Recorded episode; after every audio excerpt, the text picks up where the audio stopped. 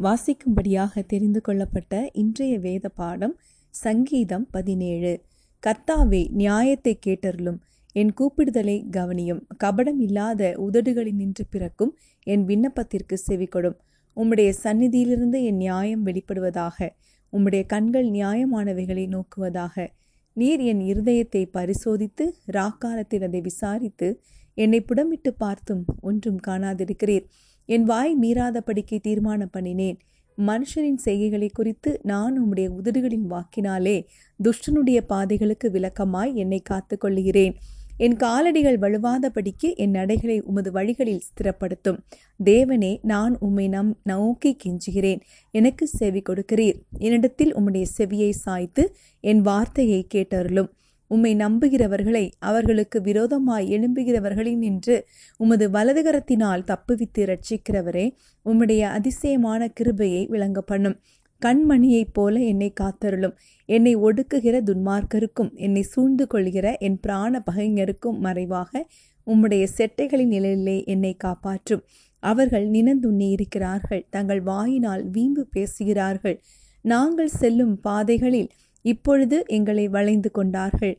எங்களை தரையிலே தள்ளும்படி அவர்கள் கண்கள் எங்களை நோக்கி கொண்டிருக்கிறது. பீறுகிறதற்கு ஆவலுள்ள சிங்கத்துக்கும் மறைவிடங்களில் பதிவிருக்கிற பாலசிங்கத்துக்கும் ஒப்பாயிருக்கிறார்கள்.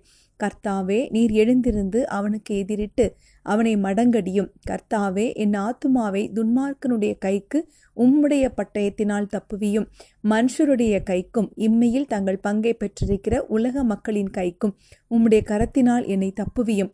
அவர்கள் வயிற்றை உமது திரவியத்தினால் நிரப்புகிறீர். அவர்கள் புத்திரபாக்கியத்தினால் திருப்தி அடைந்து தங்களுக்கு மீதியான பொருளை தங்கள் குழந்தைகளுக்கு வைக்கிறார்கள். நானோ நீதியில் உம்முடைய முகத்தை தரிசிப்பேன். நான் விழிக்கும் போது உமது சாயலால் திருப்தியாவேன். ஆமேன். கிறிஸ்துவுக்குள் அன்பானவர்களே இன்றைக்கு நம்முடைய சிந்தனைக்காக நாம் எடுத்துக்கொண்ட வசனம் சங்கீதம் பதினேழாவது அதிகாரம் ஏழாவது வசனம். உம்மை நம்புகிறவர்களை அவர்களுக்கு விரோதமாக எழும்புகிறவர்களின் நின்று உமது வலதுகரத்தினால் தப்புவித்து ரட்சிக்கிறவரே உம்முடைய அதிசயமான கிருபையை விளங்க பண்ணும்.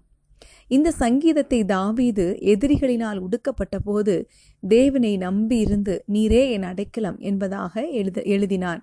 எல்லா விதமான கொடுமையிலிருந்தும் தன்னை தேவன் விடுவிக்கும்படி தாவீது தேவன் நோக்கி விண்ணப்பிக்கிறதை நமக்கு பார்க்க முடியும்.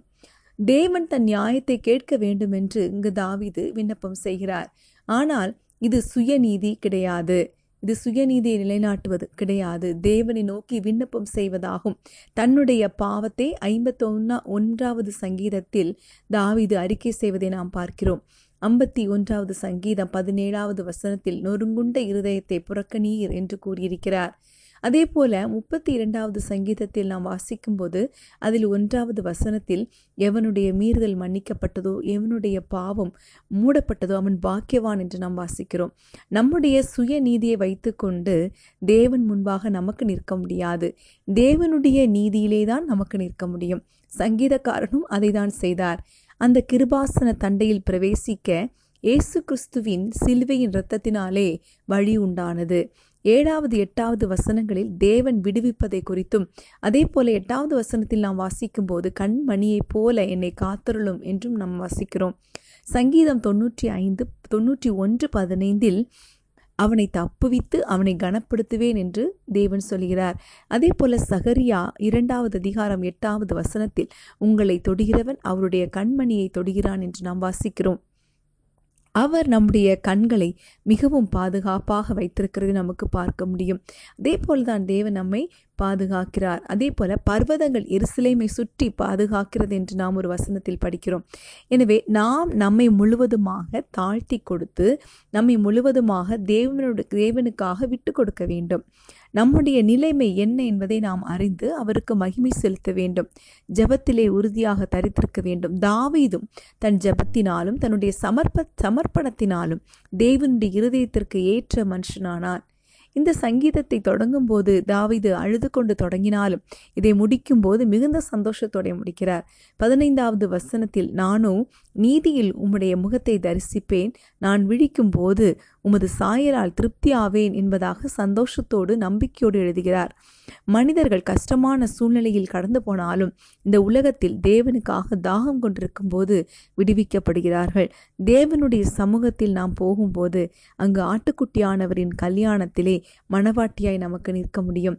யாக்கோபு ஒன்று மூன்றாவது நான்காவது வசனங்களை நாம் வாசித்து பார்க்கும்போது உங்கள் விசுவாசத்தின் பரீட்சையானது பொறுமையை உண்டாக்கும் என்று அறிந்து அதை மிகுந்த சந்தோஷமாக எண்ணுங்கள். நீங்கள் ஒன்றிலும் குறைவுள்ளவர்களாயிராமல் பூரணராயும் நிறைவுள்ளவர்களாயும் இருக்கும்படி பொறுமையானது பூரண கிரியை செய்ய என்று பார்க்கிறோம்.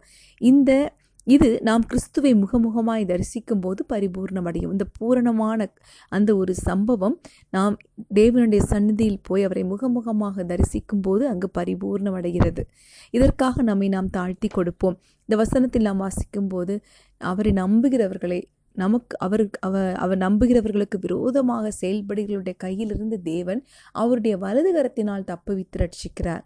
எனவே அந்த கிருபை இன்றைக்கும் தேவன் நமக்கு தருகிறார். நம்மை விடுவிக்கிறவர் நம்மை ரட்சிக்கிறவர் நம்மை பாதுகாக்கிறவர் நம்மை தொடுகிறவன் அவருடைய கண்மணியை தொடுகிறான் என்பதாக தேவன் சொல்லியிருக்கிறார். அவ்வளவாக அவர் நம்மில் அன்பு கூர்ந்து நம்மை பாதுகாக்கிறார். எனவே நாம் அவரை விசுவாசித்து நம்முடைய சுயநீதியை நிலைநாட்டாமல் தேவனுடைய நீதியிலே நிற்பதற்கு நம்மை தாழ்த்தி கொடுப்போம்.